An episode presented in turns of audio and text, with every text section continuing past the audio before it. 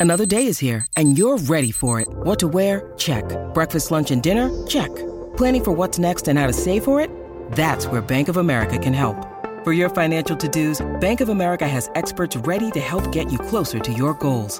Get started at one of our local financial centers or 24-7 in our mobile banking app. Find a location near you at bankofamerica.com slash talk to us. What would you like the power to do? Mobile banking requires downloading the app and is only available for select devices. Message and data rates may apply. Bank of America and a member FDIC. Sports fans, don't forget to head over to my YouTube channel to watch my video coming up later today on the Sixers' newfound success. And while you're up and about, head over to iTunes and give us a rating. It will really help this show continue its upward trajectory. You in?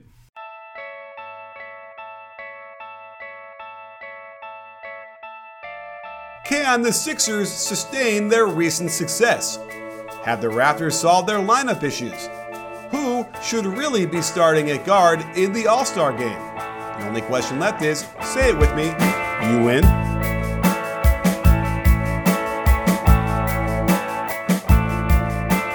Hey, sports fans, Coach Nick here, and welcome to the B Ball Breakdown Podcast. As always, on Monday, we are solving the NBA's problems one question at a time. And when I say we, I mean me and Coach Dave Dufour. Dave, hi. Morning. It's a beautiful morning uh, somewhere in America. I'm not sure it's great here, but it's uh, is it nice where you are? It's actually really, really nice. It's like 64 degrees or something like that right now here in southern Arizona. Nice. Well, it finally stopped raining in LA, so uh, we can I can uh, get out, turn the sump pump off for a little while, and um, we want to talk a little bit about uh, the NBA today, or a lot about the NBA even. yeah. And um, before we forget, don't forget to check out Dave's podcast. It's That Guy Podcast. And, you know, a lot of times people say, you know, don't be that guy. But, Dave, I want you to be that guy. I embrace my that guyness fully. I'm, Awesome. I'm just I'm, I'm leaning into it. All right. Well, No alternative facts here. Let, uh, yes.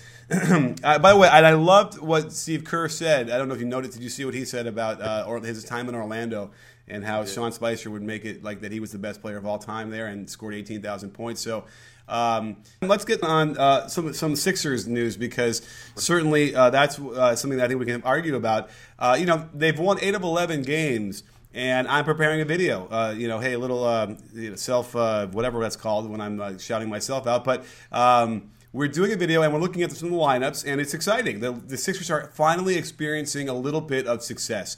And I think that people are freaking out. I got to go dig up some of my, my tweets from a year and two years ago that had said that, you know, this is all going to be forgotten around, I think I said for next year when they're really good or like the best team in the East.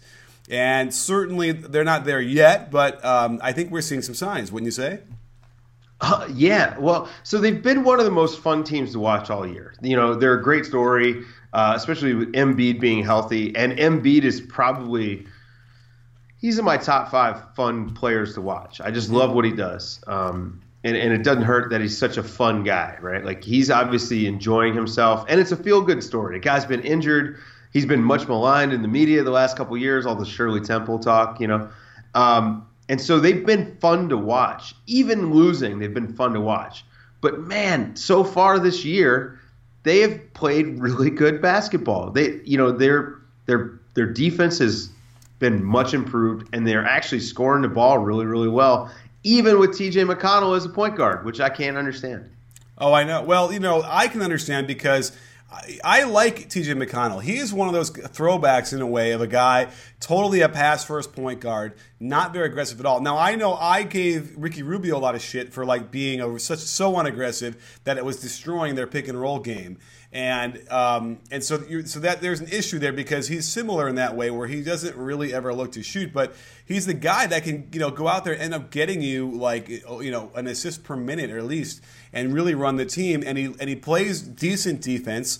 Uh, to good defense, and so uh, whenever I turn on and watch him, I'm always like, "Yeah, that's how he made the right play, and he's playing within himself." And I, I just enjoy watching him play. And it's it, it is a little surprising though that inserting him in the starting lineup and Nick Stauskas has kind of led this resurgence.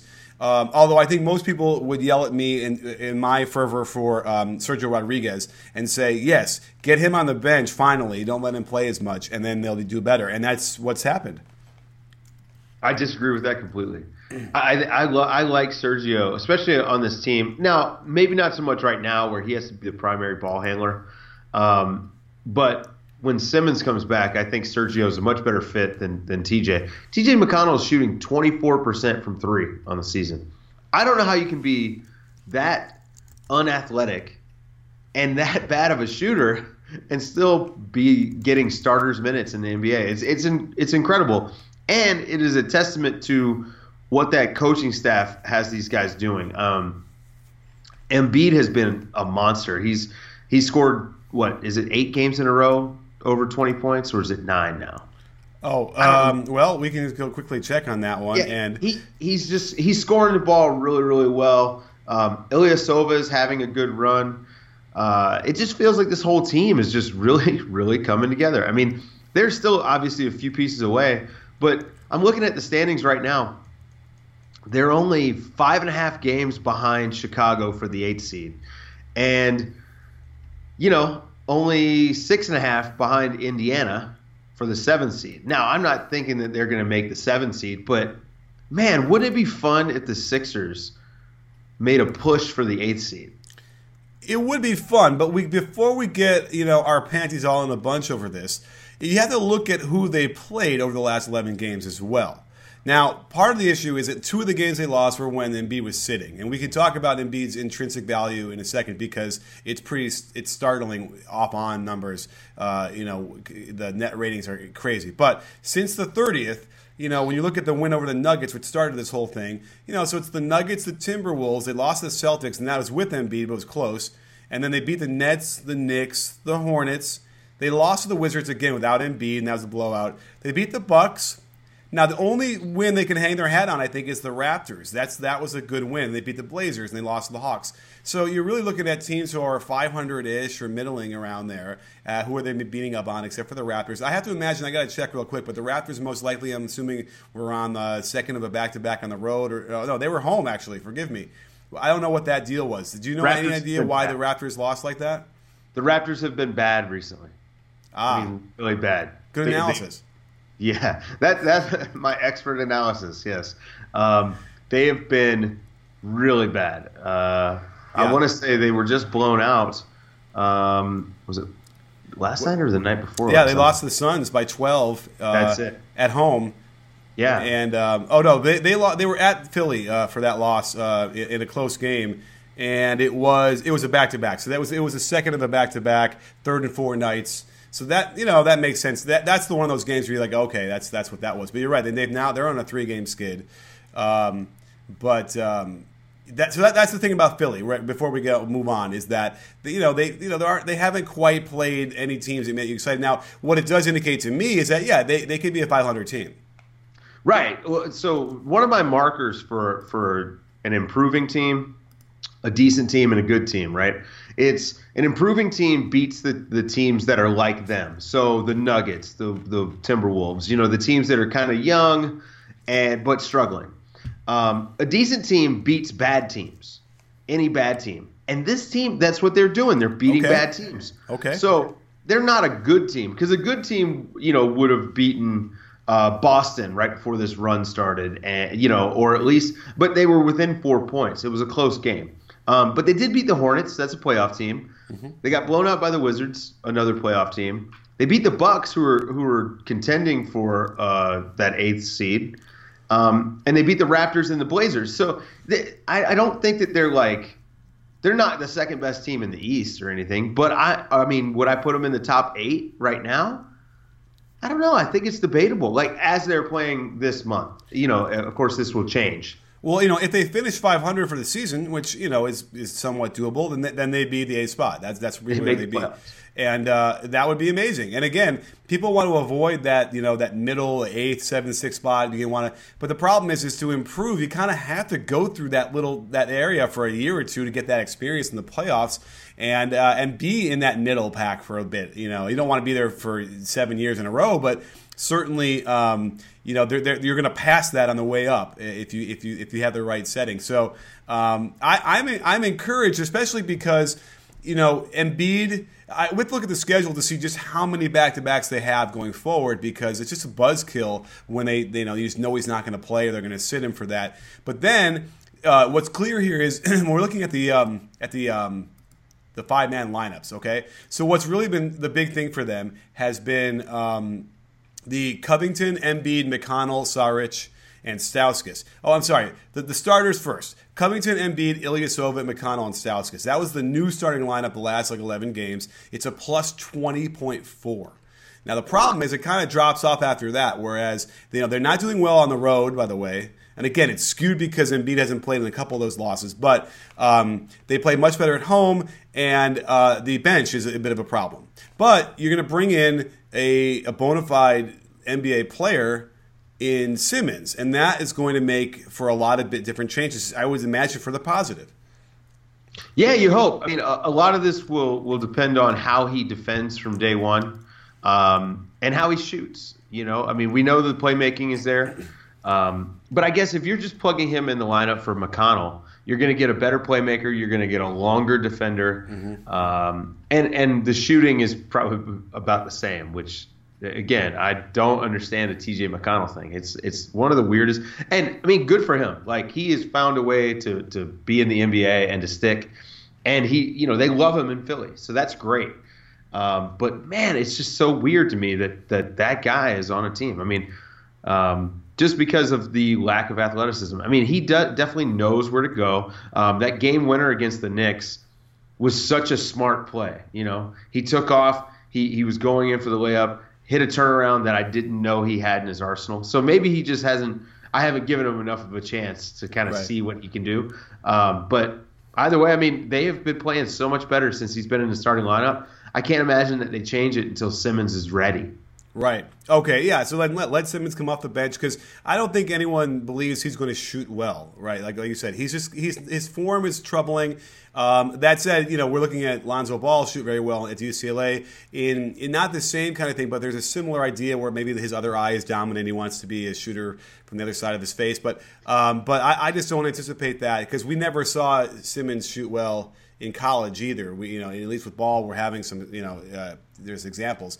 So, um, but you're right. He's just another uh, another good NBA player to bring in. That I, I mean, I think he's he's going to be a good NBA player, and so that only should help. Um, and certainly, if McConnell ever went to the bench on the other end, then McConnell would be that much better too because he's probably you know best suited against the second team players. And with the motion they get in their offense, it's not that surprising to me that he can kind of have an effect without shooting well because they're getting him off of handoffs. He's able to sort of get half a step. He's not going to get a step by anybody, but um, he's able to sort of utilize the motion to find the cracks. Whereas if you want to spot him up or have him be uh, have that threat to try and drag his defender out of the lane, like that's not going to work for him as much. So um, you know, there's a lot of good confluence of events here. Uh, do you think they're going to make the playoffs? Is this a is this a real thing that could oh, happen? I doubt it. I doubt it. But you know, like you said, um, there is a process to learning how to win, and I think that if they made the playoffs, that would be huge for them.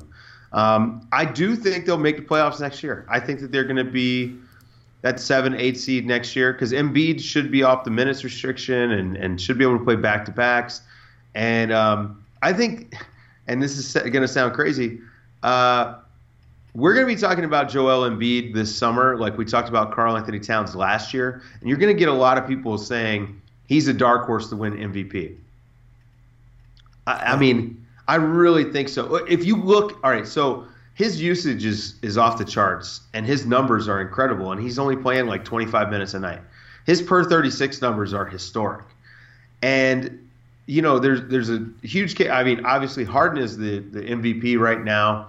Um, and there's a huge case to be made for Westbrook. But I think it's time to start talking about Embiid at least in the theoretical sense, as MVP. Not realistic because he hasn't played enough. He he misses games and stuff like that. But to consider what he's done for this team in just making them competitive. Yeah. I mean, they were a doormat last year, and he has just made them competitive simply by being on the court. Right. Uh, well, by the way, you, you, want to turn the game off when he goes out or he's not playing. That's the thing. Yeah. That's, that's the thing. Like, I kind of don't want to watch because it's so transfixing when he's on the court. And just to get a real a feeling for what it means when he is on versus when he's off, it's a 32 point swing, you know, basically. It's, his net rating when he's on is, is plus 16.7. Oh, this is the last 11 games plus 16.7, and then when he goes off, it's negative 14.6. So you're talking about uh, now again they're factoring in two of the games he didn't play. I don't know if I can figure out how to get those out of there, but either way. It's it's it's so significant when he's in there when he's out that uh, you're right. It's it's a it's a good argument in the abstract. He just won't play enough, and they won't win enough. Right.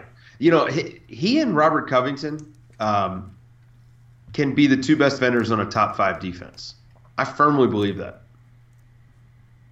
I think Embiid is is athletic enough, and and you know, the I think that the the nuances to playing big man defense in the NBA will come to him with more experience, but uh, I, I think they've got the start of something really really great in Philly, and I wouldn't be shocked.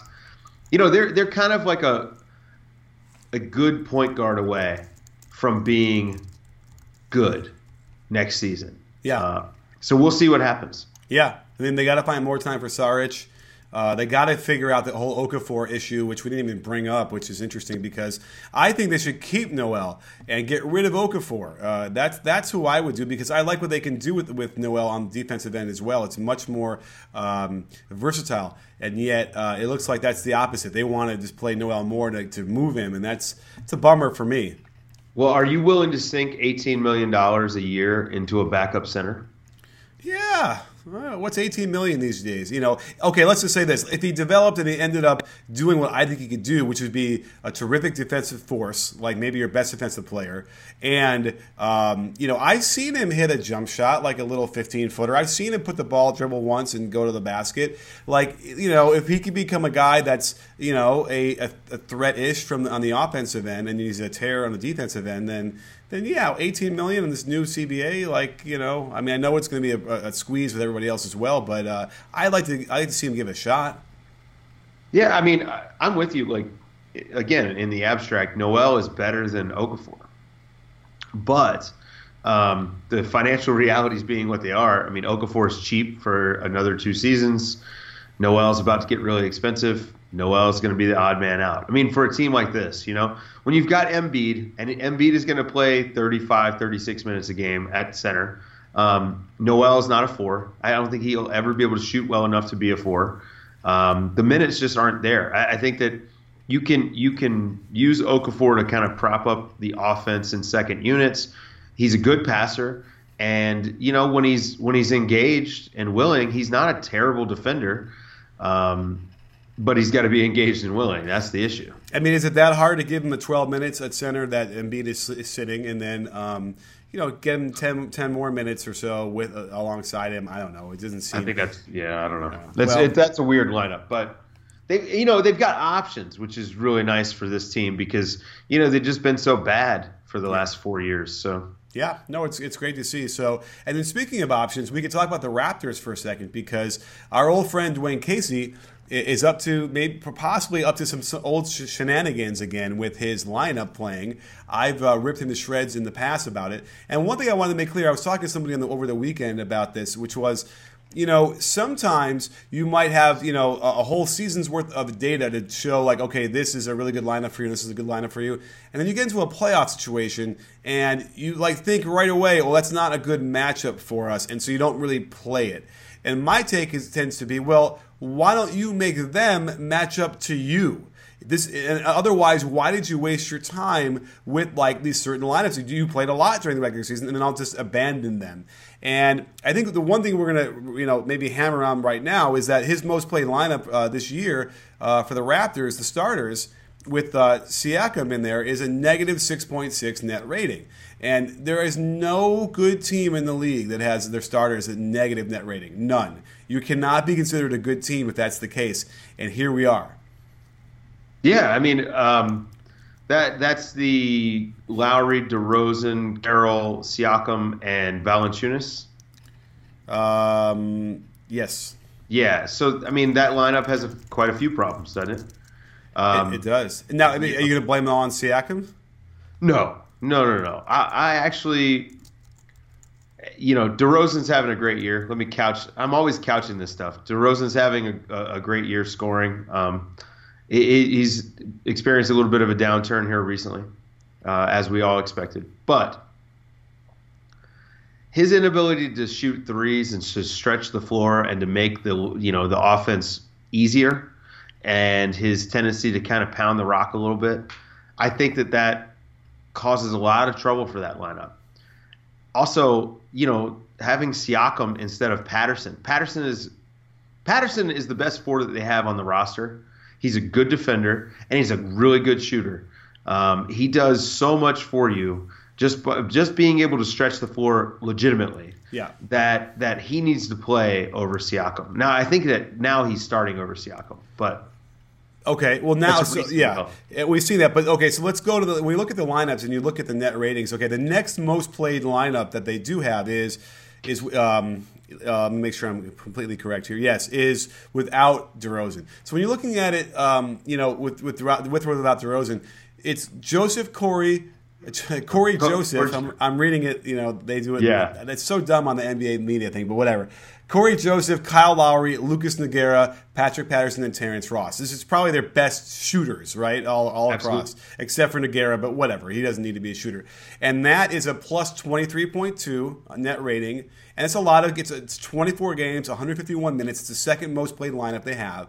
Um, and yet it's dwarfed. It's it's you know he's played the starters twice as many minutes as that as that uh, thing, and that's that's an issue here. Um, and I think that teams are figuring this out a little bit, and they're starting to become a problem. They've lost three in a row now, and um, this is an issue here where he he might need. I mean, what's the change? You're not going to not start DeRozan. But I guess, and is Patrick Patterson enough to, to shove in that lineup? I guess the, the real question is, how is that lineup doing now with Patrick Patterson and the other four starters?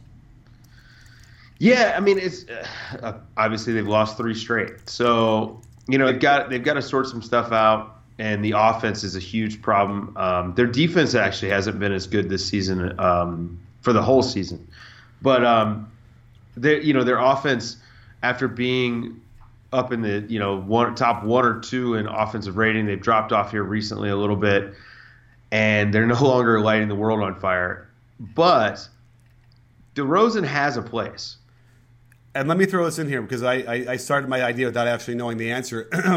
Carroll, DeRozan, Lowry, Patterson, and Valanciunas, the, the new starters, they played a ton of minutes as well. That is a plus 26.4. There you go. So, So- Patrick Patterson is is the fix. Yeah, that is that seems to be the fix. Uh, I feel like Valanciunas is kind of the odd man out too. I, I don't know what's going on. It seems like I haven't even. He just it seems like a non. He doesn't seem like he's a factor out there. Am I crazy? You know, yeah, I, he's got such a. I don't know. It's such a weird game. Um, you know, he's kind of a, a more of an old school center, but he can make free throws, which is great.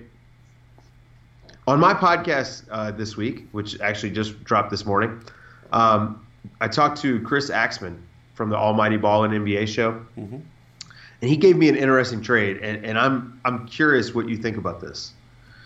Andre Drummond for Valanciunas. oh. In theory, it sort of solves both teams' kind of issues, right? Um, you know, the, the Raptors don't really need what Valanciunas does, and the Pistons do, but the Raptors could use a rebounder like Drummond and a guy to catch lobs. I'm, I'm intrigued. I'm not. Uh, that's interesting. Yeah. I mean, uh, we talked about this before about how I, I think we both don't like Drummond that much, right? No, I don't know why he's considered as high as he is. I, mean, I don't know if he still is or not, but um, but you know, like like is Drummond a lot like what they had in Biyombo, but like better? Yeah, like, right. He's probably in that same mold, but maybe he could do. He, but Drummond can produce more in the same way. Right. So kind of just cleaning cleaning up the mess, um, which is sort of what they're lacking right now. And then with you know with Patterson out there, And then I wonder about DeMarre Carroll and Terrence Ross, and um, you know if if the dynamism that Terrence Ross offers you at that three spot is is worth losing the defense that DeMarre Carroll provides. So, I mean, Dwane Casey has options. That's the big thing. It's just will he explore them during the regular season to try to find something that's going to work in the playoffs? I mean, you know, Toronto's going to be probably the two seed. Uh, right. You know, it's not a lock necessarily because there's still a lot of season left, but they're probably going to be the two seed. But the time is now to figure out what you're going to do when you run into Indiana or the Wizards or some team where DeMar DeRozan is just probably going to get shut down like last year. Yes, I mean that would certainly be the conventional wisdom. Would be that teams, you know, the good teams will know how to defend that and know how to take away enough where he's really taking. So those contested 17 footers are now contested 21 footers and 22, and that's always what we've been saying the whole time is that you know you get out to that far and all of a sudden those are not as good shots as they are when they when he's making them closer. Um, yeah, I mean, I, so I guess this is the thing now: the inevitable DeMar DeRozan to Frozen playoff run. Right. Right. Exactly. Okay. So uh, we've got we've got a few questions. Um, if you want to if you want to answer some don't, questions, don't be that guy, please. Okay.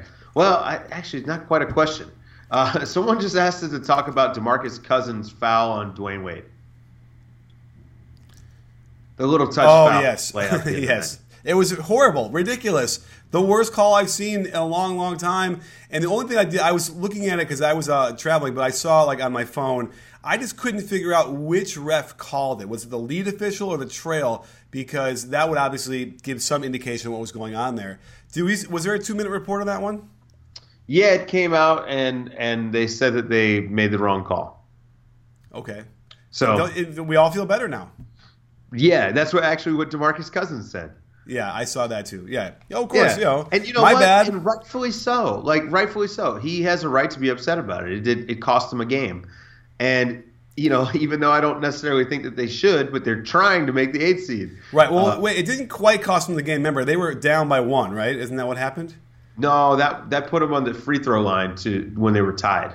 Oh, it was a tie game. Well, I thought I thought Chicago was already up by one anyway. But anyway, oh, um, yeah. it was a terrible call. It, it, directly affected the game without question. Uh, Dwyane Wade, you know, if you want a sign of him losing his athletic ability, there's a good one right there for you.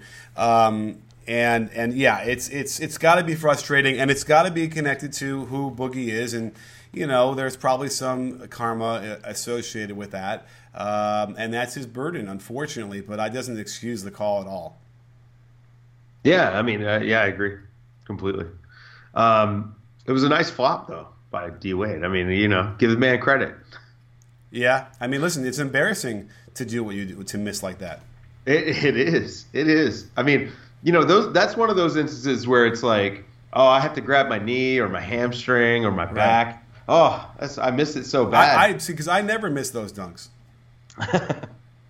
you know? Yeah, at least not recently. Not right. recently. You know, I, I throw that down. I don't, you know, it clean through the net. I don't hit my head or anything on it. So, That's right. Um, yeah, so that that was just a real problem. And again, it's there's you know there's this notion of stars and getting calls and you know or not getting calls uh, just because of who you are, which is again that's life as well, right? I mean, it happens everywhere. Um, you know, just like Nazis getting punched, it, it, it happens. Um, you know, it kind of reminded me really quickly about we're talking about DeMarre Carroll, and this came up earlier. I don't know how people are interested, but the, the notion of the Hawks uh, struggling and kind of losing their way, I think is directly related to them when as soon as DeMarre Carroll left. I agree. and, it, and, and as soon as they plugged, um, and, and, also in conjunction with that, as soon as they plugged um, uh, the lefty into his Base- spot, Kent Bazemore into his spot.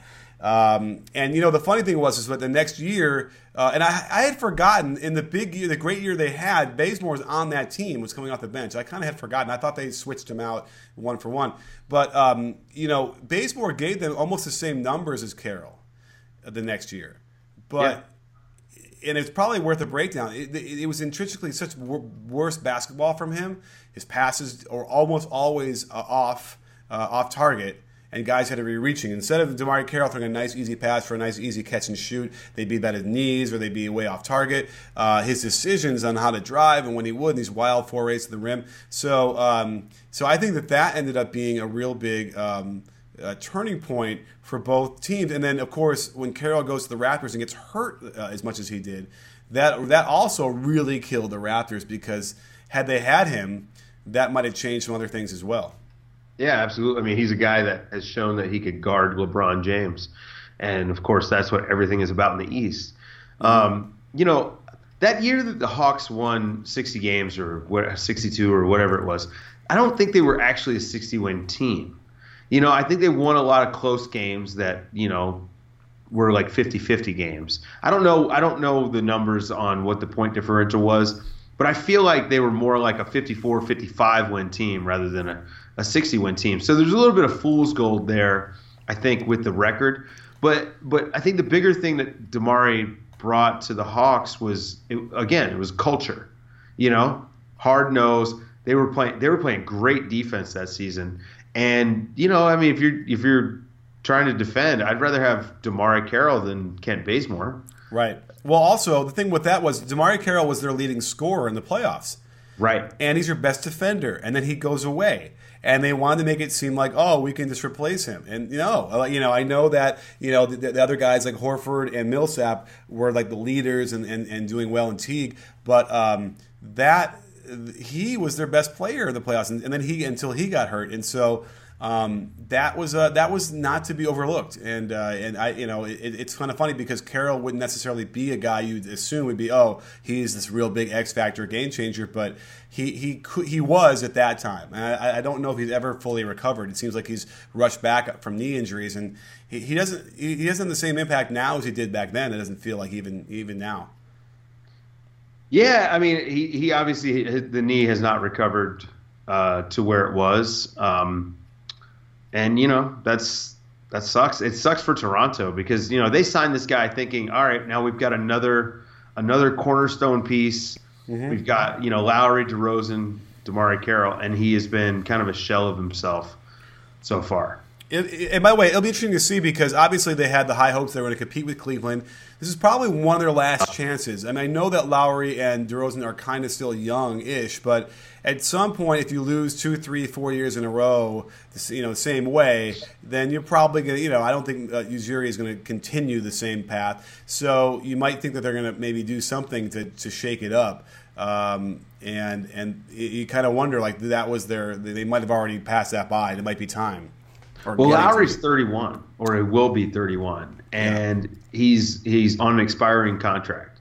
So he's going to be looking for a max from Toronto this this summer. Oh yeah, and he's good. Him. Don't get me wrong, but I don't know if you give him that. Oh, I mean, he I, have a lot of miles on him, which is nice. They'll they'll give him the max, and you know they might regret it the last year. Uh, what's a, is it five years now? I think it'd be a five. You know, so maybe they regret the fifth year, but they'll get you know they'll get good numbers I think for the next three or so. But um, yeah. you know, but it is interesting. It's interesting how all these things end up getting in, are very interconnected, and like one move here affects everything else. Um, and do, do, you have any other questions, by the way? Uh, let's see. Looking. Uh, somebody wanted us to talk about Westbrook being snubbed out of the All Star starting lineup. Ah, okay. I mean, well, it's a popularity contest, so I mean, you know, it has not. That's not a basketball decision, so I don't really have like much of an opinion on it, um, except for maybe don't let the fans vote. Yeah, I mean, my opinion is that Westbrook has had a better half season than Curry. Yeah, and should be the starter. Yeah. Well, I mean, right. Like, if you want to finish that sentence, you're more than welcome to. I can just, I'll go as far as saying he's had a better year than Curry, and uh, you know, and, and shrug and walk away. I don't know what else to yeah. say because it happens all the time. Because you know what, Isaiah Thomas has had a better year than Kyrie Irving. Oh yeah, it was Kyrie named a starter. Yep. See, it should have been all right. So John, it should have been Kyle Lowry and John Wall, because I think John Wall has had a better season than Isaiah Thomas. Oh. Well, now let's get into something here. Well, all right. So Isaiah Thomas is scoring 28 points a game. He's been fantastic, but his defense is a is a negative for, for Boston. Yeah. Um, I mean, he's like the lineups that he's in there is like plus two or something like that. And and don't get me wrong, I love to watch him. I mean, this is like a Westbrook thing for me. Like I love to watch Westbrook play. I love to watch Isaiah Thomas play, but his his size is a liability on defense. No question. I mean, he he has a hard time defending. Um, you know, anybody with any sort of size is just going to shoot right over him. And yeah, like I mean, his scoring is great, but if you're if you're scoring 28 and you're giving up 26, you you really aren't doing that much. Whereas John Wall, you know, he's scoring 22, so he's not that far behind.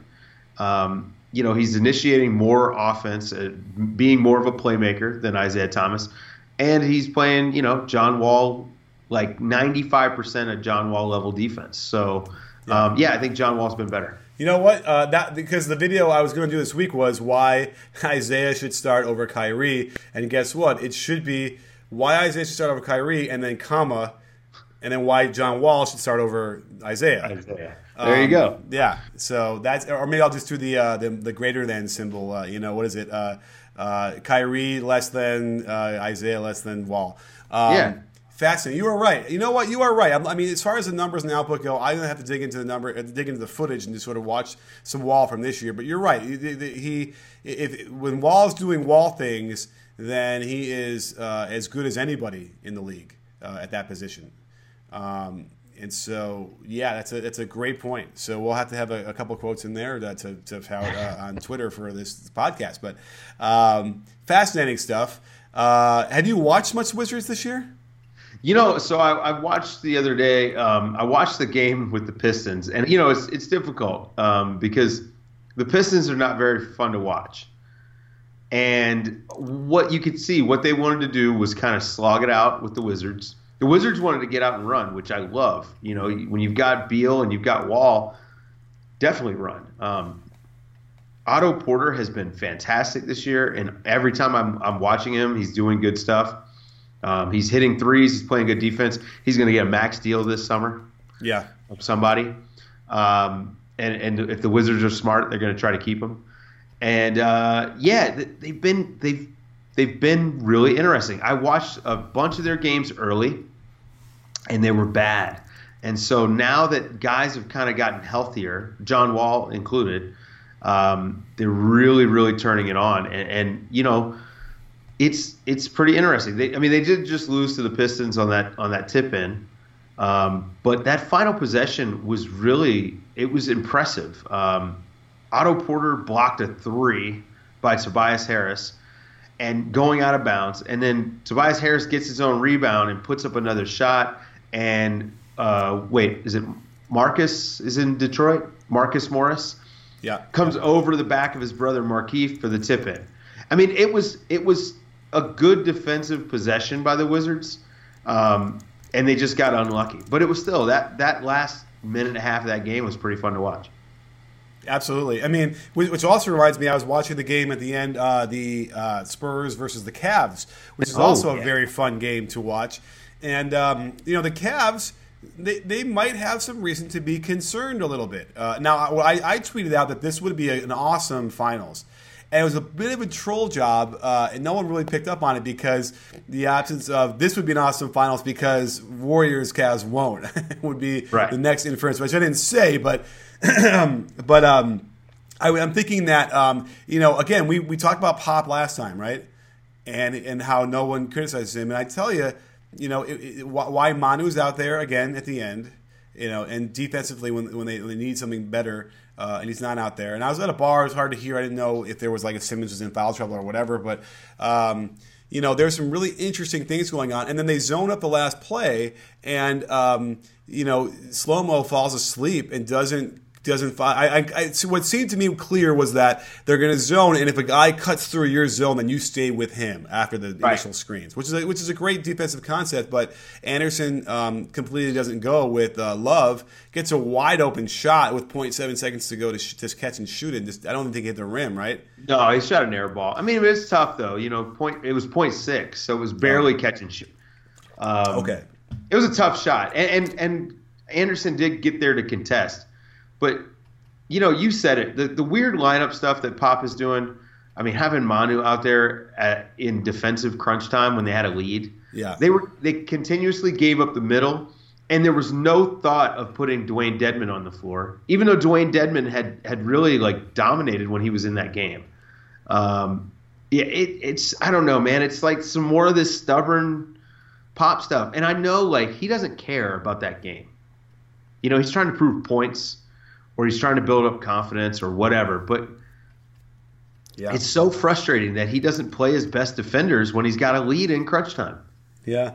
Now, the other thing that I thought was interesting that I need to get Ronnie on here to talk about was the, the timeout that they apparently they gave the Cavaliers that, that set up that last shot that could have been a game tire. Um, you know, LeBron goes up in the air to get the missed free throw and tries to snatch it and call timeout at the same time and ultimately just fumble the ball. And, and he did not have possession. You need to have possession before you call timeout. And they gave it to him, right? I mean, that was, I didn't hear the audio on the screen, but it seems like they, they inbounded at half court. It must be a timeout, right? They did give him the timeout, and it, it shouldn't have been. So we had like the Wade call. We got LeBron call here. You know, it's frustrating. These are the things that shouldn't be happening. Yeah. You know, uh, Jeff Van Gundy brought up a good point about the replay stuff. His thing was, why can't these refs just have an earpiece? And so when they when there's a close call, someone can just say, "Yep, he stepped on the line," or "Yep, he had possession," or whatever, instead of going to the to the table and these guys have to then go on the screen and they've got to be like, you know, hey, back it up. Can you zoom in? All this other stuff. Like, yeah. Isn't that the point? Like, we've got the replay center. We don't actually need those referees watching the replay. Can't we just say we trust the guy at the in yeah. Secaucus to, to look at the video and then wire it in? That's well, it. But isn't the guy in Secaucus ultimately making the decision and then telling them or not? No. The referee on the floor is still making the decision. That's why he goes to the booth. Oh, I see. I, they're just weighing in, I guess. Yeah. Oh, okay. I, you know, I guess it was never really clear. I guess I assumed because they have all those screens and that whole thing in New Jersey that they right. get to decide. But either way, uh, you know, it's just it's frustrating because I don't. I think you know, good referees are usually in good position and they can make the call, correct call either way. And and so uh, I, I, have a feeling that, you know, and, and, by the way, the review of that call for the LeBron timeout wasn't about whether he had a possession. It was about what time the clock should be at. Right. And they must have been like looking at them saying, "Ah, oh, crap, I, we blew this," you know. And but there's no way to change it at that point. Um, although you, you, you could have. I mean, it seems like you, oh, you know what, you couldn't. Like you just would have called the game over because the, yeah. game, the clock would have ran out. So, right. Uh, you know, it's troubling. People were asking me on Twitter, do, they, do I feel like the um, the refereeing is is worse now? um, or, or is an issue. And you know, we've had years where it's been terrible, and we've had years where it's been quiet, which means good, basically. So, do you think there's been anything worse than normal? No, I just think it's more scrutiny. You know, it's just like um, when people think the world is more violent. because there's more right. news, right? But it's actually this is the safest time to be a human being on this planet ever. And so, uh, yeah, I think it's just more scrutiny. We, we're, you know, the last two minute report, you know, we're, we're, we're now seeing like they're admitting the mistakes when they make them instead of just moving on. Which if you move on from them, people don't talk about them except for like the Robert Horry hip check yeah. and you know things like that. they got to be huge. And so yeah, it, it, I think that that's it. It's just it, it's now under a microscope because of how much attention the NBA and you know like the Sports Center Sports Center will show a replay of a bad call 60 times how many times do they show a good call? Right. Uh, maybe I should do that. I should do a breakdown. Look at how he called traveling, and he got his his, his fists up and down around each other so well. You know. You know. now I was impressed with the refs in that game, uh, for the most part, because you know LeBron picked up three fouls in the first half. When was the last time that happened? And one of them were, was an offensive foul, and LeBron is one of the most egregious uh, offensive foulers in the NBA. Like he barrels through guys, drops his shoulder, which is illegal, sticks his arm out all the time, and they actually called him for it and called him for two travels. So, you know, I, I think that they did a pretty good job. Like they called stuff the way that they should have been called, and and you know, I'll, I'll, give him the benefit of the doubt on that timeout. And honestly, as a fan, as a guy watching right. the game home, I want him to get the timeout. Yeah. I yeah, want him to have a shot at it. Yeah, I, I wanted Kevin Love to hit the three. Let's let's have another OT. It was a fun game. Yeah, no, uh, all that's a very, very good points. And uh, I missed the first half, so I didn't see the traveling calls. But I, I feel like I wonder if I had a hand in that because I've been over the last couple weeks tweeting out videos of travels from him and from Harden. Uh, although you know, gather step, whatever. And I'm just kind of being provocative, but um, at some point, it gets it, it, there's something going on here where it's like it's just too many steps, and yeah. we need to you know clean that up. Well, now I've come out. I've come out as a guy that doesn't think that we need to call more travels. I think we need to call travels when the player gains an advantage. But like a guy at half court lifting up his pivot foot, like uh, all right, the one travel that I'm okay with them calling was that Russell Westbrook travel from the other night. Okay, what the right? hell was that? Uh, you know what, man? I think he was coming up to check the ball up. That's the only thing yeah. I think of. He was right. like, "Hey, check, check, check. What's the score?" Um, yes. You know, I, I just it was it was it was really funny, and you know, I feel bad for for Russ because like that's embarrassing. Um, well, here's here's why the, the, worst part about it. Are you ready? Are you listening? Are you sitting down? I because. You know, we, as we all did, we talk about this before in the other podcast, or have I talked about this with anybody else? I can't remember now. Here's here's the deal: like when you watch Sampras and Agassi play, I feel like this is the point I made before. They one of them might lose a point in the second in the second um, set and be like, "That was the match." That one right. point in the second, you know, they, they're, they're, it's going to be 6 4, 6 4, 6 4 now because of that. Well, they were in the middle of a run in the third quarter and this is the, the, the Warriors run that they do every third quarter that's going to decide the game. And if you can't, you need to get a good shot every time down in the middle of that to, to stay pace. So what happens? He travels there. He takes three horrible shots and turns over another turnover, and then dunks in one in there once in the midst of all of that. And, and it's then, a twenty point lead. Yeah, and then they're done. It's a 12 point lead and it's over. It's over. Yeah. The game was done. When it was a close game, and you never know, you had a shot. And so Russ could have all these numbers. He could score 30 points after that and, and 10 assists in the fourth quarter. But it's it's for naught because he, of what he did there, and that was the poster child for what was going on. And it was it was I don't I don't even know people the NBA guys I, I heard talk to like they, they don't even understand what that was. They cannot figure out what it was doing. a brain fart. You know, it's sort of like when guys try to inbound the ball for the other team. You know, like I, I don't know. I, am not thinking too much about it. I, I thought it was funny. Um, but you know what? Hey, th- that reminds me. We haven't even talked about the Warriors, and the Warriors just finished a fantastic week. Yeah, a great week. I mean, they are on a run right now. I mean, they they decimated the Cavs on Monday. They destroyed the Thunder on Wednesday, and then they just completely blew out the Rockets on Friday. um, and then, not to mention on Sunday with Orlando, but you know it's Orlando. Right. Um, they had a really great week, and so you know they avenged two of their losses on the season, mm-hmm. and uh, in convincing fashion. So, um, how about the Warriors? Do you think that there's a chance the Warriors don't lose a game for the rest of the year? Um, you know, I mean, you know, I, they, but they can easily almost match what they did last year at this point. Yeah. Now they've lost a couple, so they're not going to get to seventy three. But um, yeah, like that. Here and here's the thing: it's the way they're doing it, and what uh, what I'm gathering. And if you combine both the, uh, and I should do a, maybe a breakdown to kind of merge both Warriors Cavaliers games. What's clear in my mind and even though they lost that one, you know, at the end against the Cavs, was that the Cavs have no answer for Kevin Durant.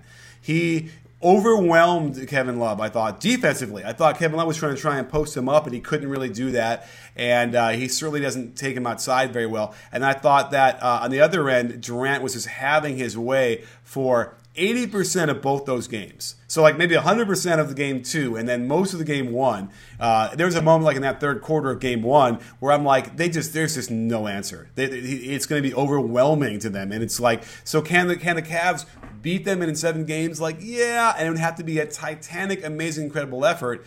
That's the only way they're going to do it. And eight out of 10 times, it, you know, the Warriors just have too much. Well, that's what it took last year. Yeah. You know, like, it, and and the Warriors, for all intents and purposes, got better. So yeah, I don't know. I don't. I, I, think that the Warriors right now are playing probably the best basketball that we've ever seen, including better than last year's Warriors team. Um, for all the talk about them needing a big man, uh, until David West went out, you know they have been really, really solid. Zaza has really come on. He's been he's been that 90, 85 to 90 percent of Bogut that they need. Um, well, he still misses, crazy, but okay. Yeah, but he still misses three wide open layups a game. Um, and yeah. uh, and JaVale's been okay, you know, and uh, you know they're they're getting production in places where they didn't expect. So, yeah, I mean, I think as we all know, the Warriors are really good, and it's probably you know their championship. But to change the subject, you, have you seen the breaking news today? I have not. Star Wars Episode 8 now has a name. Okay. That I, this just popped up on my screen. What is the name? The Last Jedi. Oh, right. It's going to have to be Rey, I guess, the Last Jedi, right? Or it, Jedi's plural. Oh, so, yeah. Look at you. That's true. Look at you with the whole uh, Jedi uh, uh, um, crap grammar, the Jedi grammar. There you go. Um, yeah. Yes. Uh, okay. That's well. That's very exciting. After you know, Rogue One being what it was, um, you know, not not a bad little you know th- thumb up, uh, you know, in the middle of uh, this the run. So okay, that's exciting. The, the the Last Jedi. The Last Jedi. Yeah, that's that's awesome. I'm just look. I'm just fiending for more Star Wars news. Well, you know, I, it's got to get me through the rest of January and February. When, well, then, when is it coming out? Like in December? December fifteenth. Yeah. All right. All right. Good. So, well, you know, it's not that'll be here pretty quick. So, but we got a lot of basketball before that, and yeah. uh, we'll have to find out what's going on. So, Dave, thanks for for breaking this down with us. I thought you know this was a really interesting discussion because it went through a lot of you know sort of maybe not the kind of thing you would think would all connect in a way. Yeah, well, you know, it's I like when we get a chance to talk about teams rather than just like this guy. And we actually get to talk about a, a lot of like what's happening with a few teams, and especially like teams that are doing some interesting stuff right now. Um, things to look for this week, like the the Sixers, right? Like, can they keep this run going? Yeah, uh, I mean they're playing the Clippers, but the Clippers are now you know not the Clippers either. And, so and Blake's coming back, but not tonight. Um, also, there's the rumor that Ben Simmons will be back Friday. Yep, and that would be so, uh, against the Rockets. But uh, yeah, you look at their schedule: Clippers, Bucks, Rockets, Bulls, Kings, Mavericks. They could continue this. They could keep winning. Yeah, and and so that that's something to watch. Um, and then the other thing is, you know, like the trade deadline is not far away, and so I wonder if we we start to hear more and more about about guys getting moved.